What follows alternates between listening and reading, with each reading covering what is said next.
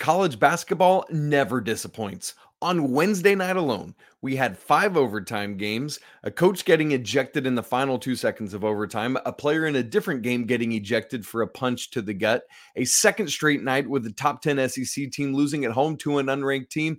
Oh, and another team reeling off 38 points in the final 10 minutes of a game to erase a massive deficit. Oh, and guess what? It's bubble day. You are Locked On College Basketball, part of the Locked On Podcast Network. Your team every day. Hey there, what's up? Welcome into the Locked On College Basketball Podcast, the only daily national college hoop show out there.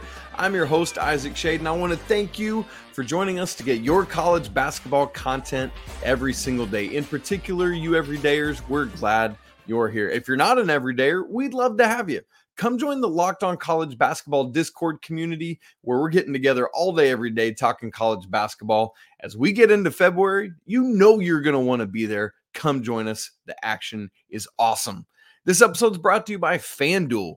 Make every moment more. New customers join today and you'll get $200 in bonus bets if your first bet of $5 or more wins. Visit fanduel.com slash locked on to get started. Uh, a couple things as we get going today. Number one, congrats to Caitlin Clark from Iowa, who moves into second place on the all time women's NCAA scoring list. She has 3,423 points and is behind Kelsey Plum of Team USA fame, who has 3,527. Caitlin could probably break that in the Hawkeyes next game. Also, as I said in the cold open, it's bubble day. I need to blow some more bubbles while we're talking here. Yeah, here we go. Look, watch. For those of you listening, that was real electric. I know. uh, February 1st marks the day that Andy and I designate as Bubble Day when we can finally start talking bubble talk because, you know, it's a month to March. Let's talk about bubbles. So that means up until now, we haven't allowed ourselves to talk bubbly things oh, but baby, it's time to get a bit bubbly up in this business. So that's what we're going to do. All right, let's start our show today in the SEC. Florida at number 10, Kentucky Gators win 94 91 in overtime. This is the second straight day, back to back nights, that a top 10 SEC team has lost at home to an unranked opponent. On Tuesday night, it was Tennessee losing to South Carolina. Now, not all unranked opponents are made the same. South Carolina, Florida, they are strong teams. In fact, we have South Carolina ranked in our locked on top 25 poll. For Florida, this is their first win over an AP top 10 in like two decades. It's their first quad one win of this season. That is critical for helping their tournament resume. Oh, by the way, speaking about bubbly language, um, and on the Kentucky side of things, this is their second loss at Rupp this season already. You remember earlier in the season they lost to UNC Wilmington. So Kentucky, man, two losses in the last three games, if I'm thinking correctly, back to uh, their loss to South Carolina last week. And so um, got a few things to figure out for Kentucky, and I, I, I think they're too good to not. And and part of the issue is that they haven't played a game fully healthy all season. In this game, no DJ Wagner, no Justin Edwards. Justin Edwards is less of a factor. But to me, DJ Wagner might be the biggest X factor Kentucky has, man. When he's on, the Cats seem to be rolling more typically than not. So I'm watching for him. But even with those things happening, still Rob Dillingham came off the bench in this game. Now, he played 39 minutes, but still came off the bench and had 20. So he's producing. I just feel like I'd probably have Rob Dillingham in my starting lineup. I've said that a lot. I'll continue to say it. And know there's been a lot of that through the years with Coach Cal at Kentucky, where it's like,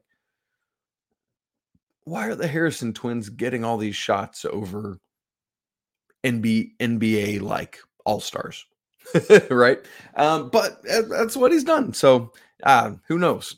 Um, even still, even shorthanded, those two guys, Kentucky had a 10 point lead with 70 seconds left in the first half. Florida goes on a little quick 5 0 run to end the half and then extends it six more to an 11 0 run in totality to begin the second half. But then, man, y'all, the rest of the second half was played so tight. And I don't mean like muscles tighten up. I mean, there was no more than a four point gap the rest of the way. I mean, it was great stuff. Really, um, really fun basketball. But unfortunately for Kentucky, it looked like Dillingham was going to be able to step to the line and basically ice the game. Made one of two, so the Cats were up three. Didn't foul, I might add. Um, Walter Clayton Jr. gets a great pump fake out on the left wing, and uh, I can't remember who the Kentucky player was. And even if I did, I don't want to put this poor young man on blast. But great pump fake for Walton Clayton, Walter Clayton Jr. to get him to fly by and buries a three to tie the game. Kentucky can't get a look. In fact, Florida steals the ball back and gets a look and it misses. So we're heading to overtime in Lexington. I I just I didn't think that was going to happen. Great resolve from Florida to get this thing down to overtime. Um, and then once there, there just wasn't wasn't much scoring. We had, you know, I mentioned off the top, we had five overtime games in all of Division One on Wednesday night, and some of them, like we'll get to Purdue Northwestern here in a minute, but man, they had a bunch of scoring in that game in overtime. I, I think it was like 24 points for Purdue and like 15 for Northwestern.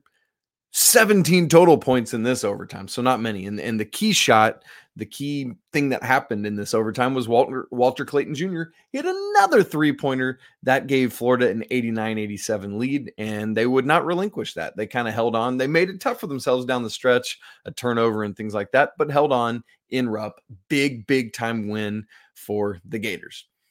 Uh, look, anytime Kentucky plays, all I care about is going to look at Reed Sheppard's stat line. Like I am addicted to looking at Reed Sheppard's stat lines. It's like a drug for me. This dude played the entire 45 minutes of this basketball game. 24 points on 10 of 18 shooting, 3 of 7 from 3, 1 of 2 from the free throw line, 8 rebounds, 6 assists, 2 blocks and a steal. I mean, come on. I love it. I love it. I love it. Give me all the Reed Sheppard stat lines. For Florida, three different players with 20 plus points Tyrese Samuel, Walter Clayton, Walter Clayton Jr., and Zyon Pullin. So, um, man, y- you love this for Florida. You got to feel good for them. But again, for Kentucky, it's like, boy, gonna have to get some things figured out there because if if the health is going to be out, it just feels like it's one of those seasons where they've not played a game fully healthy, and it's like, is that ever going to happen? So uh, Kentucky is just going to have to figure out how to do it shorthanded. Unfortunately, um, you never like to see teams have to do that, but that's the hand they've been dealt. Elsewhere in the SEC, there were a couple other SEC games. Auburn took care of Vandy, for example, no problem there.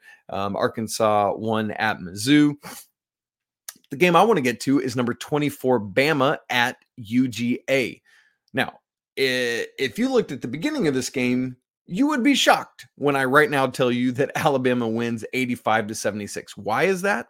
Because Georgia got off to a ridiculous start in this game, only frankly bested by St. Mary's start um, uh, against Santa Clara on later on on Wednesday evening. But UGA gets off to a 17 to 2 start in this game. They led by as many as 16 throughout it. And in fact, with 10 minutes left in the game, Georgia's still led by 12, 59 to 47. Remember, I told you Alabama won this game despite trailing by 12 with 10 minutes to go because they go on a 38 to 17 run in the final 10 minutes of the game. That's just what this offense can do. I mean, it is wild what Nate Oats' club can do on the offensive end. Uh, it's just the defense hasn't been there. Mark Sears, Grant Nelson both go for 20 plus man, I talked about a Reed Sheppard line. How about this Mark Sears line? 23 points, five rebounds, five assists, four steals. And he does that on eight of 14 shooting from the field, three of five from three, and four of four from the free throw line. Uh, who did it better, Reed Sheppard or Mark Sears? Love what both of these guys are doing, man. The SEC is so fun up and down, and the standings are wacky. And I am here for the crazy show, right? Alabama by virtue of coming back, leads the conference at 7 1. Otherwise, they would have been tied with South Carolina and Auburn, who are both 6 and 2. Tennessee's right behind at 5 and 2. They're just half a game less. And then Ole Miss, Kentucky, and Florida are all tied at 5 and 3. So, what Florida has done here by their win is they get into a tie right there with the team that they beat, along with Ole Miss. And um, for Todd Golden's team, man, this is great, great stuff. You love to see it. Well, uh, we turn our attention from one overtime game to another one in the Big Ten, where Purdue yet again needed overtime to see what they could do against Northwestern. Did this one play out different than that loss in Chicago earlier this year? We'll talk about that in just a second. Right after I tell you that this episode is brought to you by FanDuel Sportsbook. Hey, happy Super Bowl time to all those who celebrate from FanDuel, America's number one sportsbook.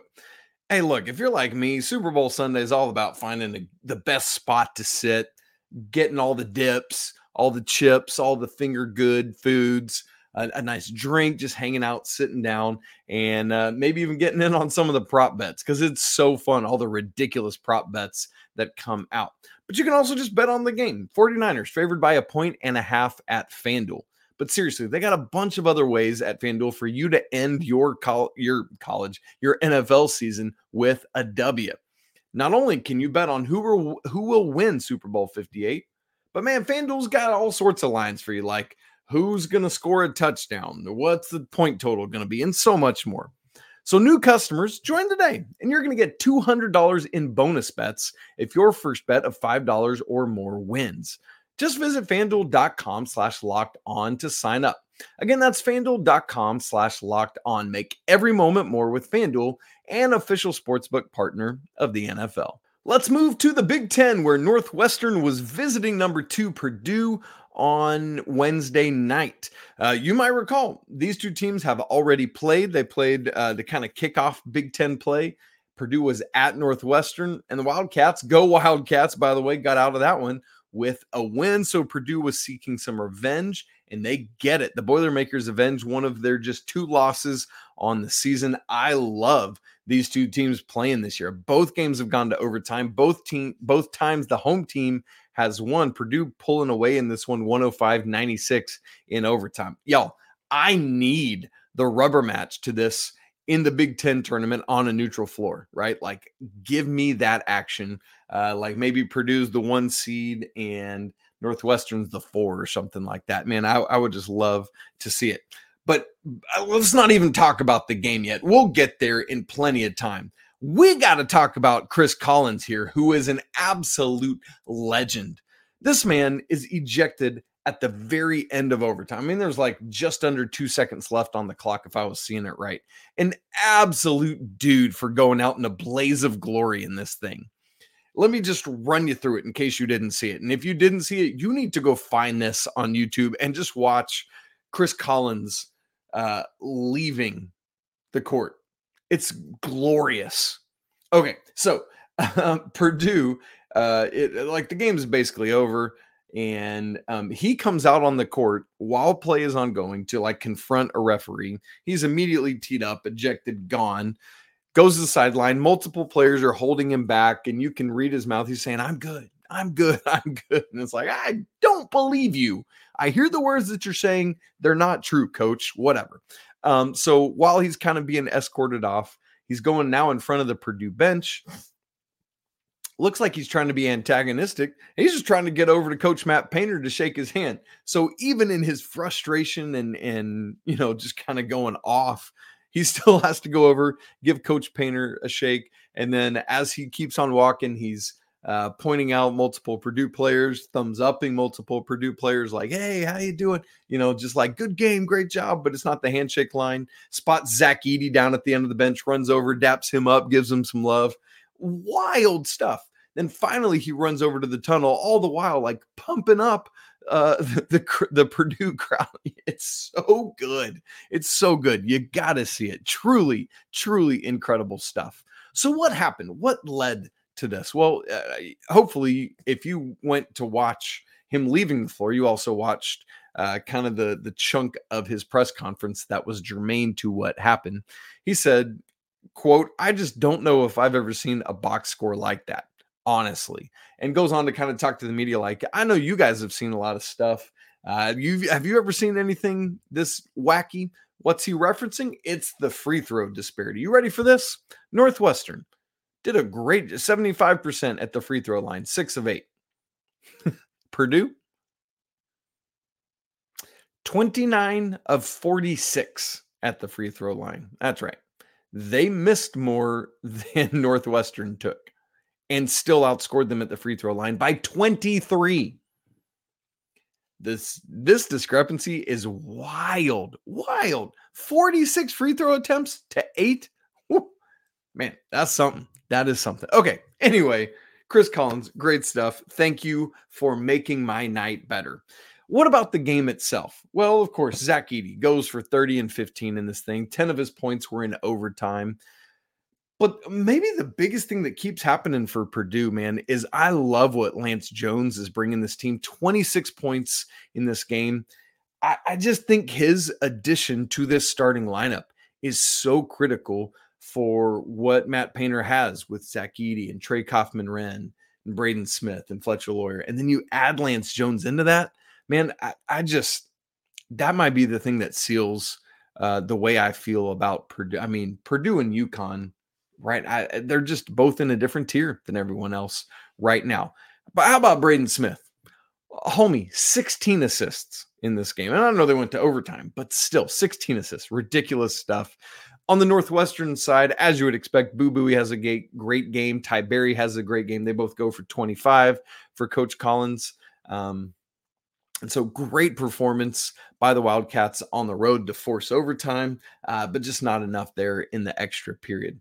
Uh, and and part of this too is a Northwestern win would have really made the Big Ten standings interesting, um, and would have given Wisconsin a two game lead over Purdue and everyone else. But obviously Purdue wins, so they stay just a, a game behind Wisconsin in the loss column. Uh, but for the Wildcats, even with the loss, they're holding fourth right now, just behind Wisconsin, Purdue, and Illinois. Um, and they're in good shape. Uh, you know, getting back to bubble talk, we don't need to talk bubbly about Wisconsin. They're, or excuse me, Northwestern. They're kind of sitting in like that seven ish seed range right now. Um, but the Wildcats haven't, eh, their Big Ten results have just kind of been back and forth between wins and losses, haven't been able to string together more than two wins at a time. But kind of now's the time to do that. They're they're at Minnesota, then home in Nebraska, home Penn State, at Rutgers, at Indiana versus Michigan. I mean, you got to think that that there's something in there where you can string together three W's, and that would be just really, really big for Northwestern to be able to kind of cement what they're trying to do, especially getting some of those road dubs. Now, all this said about the Big Ten standings, do you remember what Purdue has next upcoming on their schedule? A trip to Madison, Wisconsin on Sunday. The top two teams in the league are going at it. I am very excited for this. We've had pretty weak Sunday slates lately. This one's going to be awesome, and I can't wait for it. After what's also going to be, by the way, an incredible Saturday of basketball. We have three top 10 matchups in that one. And then obviously this fourth on Saturday as well. Oh, man. Things really did get bubbly elsewhere. We've got a six pack for you to close out the show. Mountain West is still continuing to deliver. Boise State did what they needed to do, while a couple other bubble teams were on the wrong side of that on Wednesday night. We'll get to all of that in just a second. All right, Mountain West action. If look, if you're like Isaac, why are we talking about Mountain West? If you've not been tracking with the Mountain West, you are missing out on some phenomenal and entertaining basketball this season. Seriously, go check out Mountain West, except for the games that they put on the Mountain West network thing that no one can access. So thank goodness this game, Boise State at number 19 New Mexico, was on normal TV. Broncos get this win 86 to 78 over New Mexico at New Mexico we had a player for each team get to 30 points. I love those kind of performances. Boise State's Max Rice gets 35. 35 points while Donovan Dent had 31 for New Mexico. Love it when just two dudes are going back and forth like this. Now, look, this is a massive, massive win for Boise State. Um, we'll, we'll talk more about kind of what it means from a bubbly standpoint here in just a second. Um, and they held a lead for a long time in this game. Boise State did. It wasn't some miracle road win. In fact, New Mexico had been down since like 20 to 19, finally came back and took a lead at 49 48. Um, but Boise State got it right back and then just close, kind of closed the game. And so, really, really good stuff there from them. So now here's where the standings are at. Utah State still sitting at the top of the Mountain West, seven and one, but Boise State just right behind right now at six and two followed by New Mexico at six and three. So Boise State gives themselves a little leg up here. And then San Diego State and Wyoming are both tied for fourth at five and three. So that's where we're at. Now, uh, we talk about this is where we're getting a little bubbly. I'm not going to blow it again, but here's my little bubbles. Um, Boise State was the last team into the field. And I don't mean 64, I mean 68 in Joe Lunardi's bracket. So they um, as of the last one, you know, are in Dayton. However, this win, this road win over New Mexico, that's that's going to be a resume builder. I mean, that's a great, great resume win for Boise State, and so we'll see what things look like when the net refresh refreshes on Thursday. Obviously, I haven't seen it yet, um, but you have by the time you are listening to or watching this, so you'll know. Um, but uh, critical win for Boise State all the more so you got to think they'll move up because there were two teams just almost directly ahead of them that both lost. Let's take Memphis first. Y'all, what is going on with Penny Hardaway's Memphis Tigers? They lose to Rice on Wednesday, 74 to 71 at home. Rice was 248 in the net going into this game. That's a quad four loss. You can't. You cannot do that if you're Memphis. The Tigers have lost four straight games right now versus South Florida, at Tulane, at UAB. I get that one in a big way, and then versus Rice. So the Tigers have gone from 15 and 2, 4 and 0 in AAC play, and looking really good in the standings. Like, wow, this this veteran Memphis team has got something figured out there. Like I have. How many times did I say on this show? Man, I maybe uh, FAU is really not a runaway with the American anymore, right? because look at what Memphis is doing. Well, Memphis is not doing those things anymore, and so like, woof, boy, I I just tell you, like, it trying to look at at the American now and what it's doing. And it's not even that that Memphis has fell, fallen all the way down. FAU's not running away with this thing either, and not because of anything they've done. They're seven and one. I get that, whatever, fine. But Charlotte and South Florida are also both seven and one. So we've just we've got a fun mess in the AAC, and we're gonna have to continue to reckon with that. Um, for Memphis, though, here's worse than the losses themselves. Two of these four losses that they've just suffered are quad three losses. And then, obviously, as I said, this Rice loss is the worst of all. It's a quad four loss. Yikes. Yikes. Now, before uh, in, in, this same latest bracketology from Lunardi, which I think was out on the 30th, so it would have been uh, what Tuesday. Um, Memphis was the top of the last four buys. I feel like they've gotta gotta come crashing down, maybe even switching spots with Boise State, or at least dropping in Boise State, rising up. Um, that that looks real iffy now. Memphis has uh, got a very tenuous position if they're even in the bracket at all right now. So there's that. Now another game that helped Boise State on Wednesday night was Providence at number one. UConn Huskies win this game 74 to 65, but it's tough for the Friars. I mean, they're coming off that real um, emotional game this weekend at home against Georgetown. You know, Ed Cooley's first trip back, um, and now Providence has to just turn around and go to UConn. They they held their own for a while. Providence had an early second half lead, but man, UConn just slowly pulled away in this thing. Here's my biggest takeaway from this game. Stephon Castle had 20 points, career high, first 20 point game. Uh oh. You mean to tell me UConn already has everything they have and Steph Castle's going to stop start dropping 20 point games now? I mean, come on. Coach Danny Hurley is smiling as he goes to bed on Wednesday night because he is he knows what he's got with this roster, and I'm telling you, is a great. Now, again, nice fight from Providence. You love to see it. 20 points each from Josh Oduro and Devin Carter, but they can't do it. And Providence was just slightly below where Memphis was in Lunardi's bracketology. So maybe they slide back as Boise State slides up too. Very helpful stuff for the Broncos there.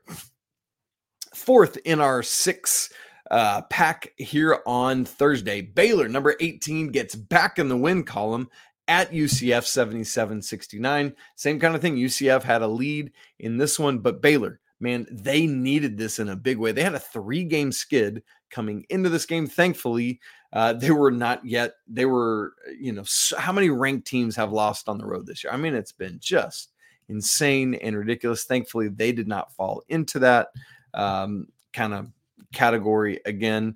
But I mean, to be fair, these three losses for Baylor in a row at K State in OT by four, at Texas by two, and then TCU at home on Saturday in three overtimes by three points. So it's three losses in a row, but it's by four and two on the road, one in overtime, and then three at home in triple overtime.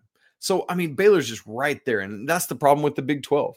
Everything is so close. The margins are so thin, and you got to take care of business. But Baylor does in this one and will keep trucking. Fifth in our six pack, let's go back to the American UAB at North Texas, big time AAC game. And oh boy, is it another overtime! I love this. Uh, kind of similar to what we said about Bama and Georgia. I'm going to tell you the winner of this game, but if you were watching the majority of it, you would laugh at me thinking I was wrong, but I'm not. UAB wins this game 82 to 79. This is a unbearably difficult loss for UNT. They were up 17 points at one time in the first half. They led, the Mean Green did. You ready for this? For the first 39 minutes and 44 seconds of this game. Not only that, they never trailed in regulation. UAB literally never had a lead in regulation and they won the basketball game. That is brutal, brutal stuff. But they lost the game. Uh, North Texas did because UAB just stayed connected. They fought back and did enough to get it to overtime, and then they won in overtime. I mean that I I'm sick if I'm going to bed and that's happened uh, to me. And it was all the more so because UNT got a great look right at the end of regulation, but it just wasn't there. So, um, man, really good stuff for UAB to fight back and win this game. Uh, it's tough, tough for the Mean Green, and obviously that that has ramifications in the American standings. Finally, from Wednesday night, Santa Clara at St. Mary's. Look, I came into this game. I was like, man, this is gonna be a big WCC game coming in. Both, uh, I think Santa Clara just had one loss coming in. St. Mary's undefeated. And the Gaels, while the final score is close, a lot of these final scores have been misleading. Uh, St. Mary's wins 82 to 77, but they just blitzed this thing. 16-0 run to start it uh, ultimately got up 44 to 22 at the half. It was ridiculous. Jalen benjamin from santa clara got ejected for punching mitchell saxen in the gut. I mean it's just like this game got real chippy in the first half and understandably so because santa clara was being treated very poorly and i don't mean like like St. Mary's would do anything dirty other than just scoring a ton. and that's what was happening there. But to Santa Clara's credit, they fight back. They cut it to four with like 16 seconds to go. And ultimately, the final margin is 15. Now, you remember St. Mary's was struggling out of the gate. This team was three and five. And we're like, we thought this team was going to win the West Coast Conference, or everyone predicted it at least anyway. I was done with them. You probably were too. But now, since that three and five point, St. Mary's has gone on a 14 to 1 run, 14 wins and one loss in the last 15 games. So now they're 17 and 6. They're 8 0 in the West Coast Conference.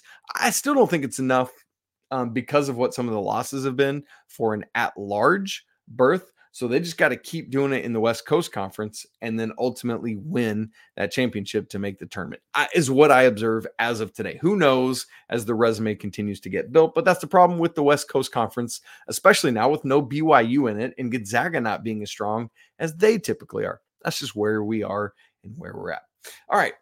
Uh, some games Thursday night. We're not going to spend too much time getting into it. And in fact, Andy and I probably won't unpack it much because on Friday show, we got to get you ready for a loaded, loaded slate of games this weekend. So um, that's great. Thank you so much for being with us on a Thursday. Again, come join the Locked On College Basketball Discord. It's free and the link is in your show notes.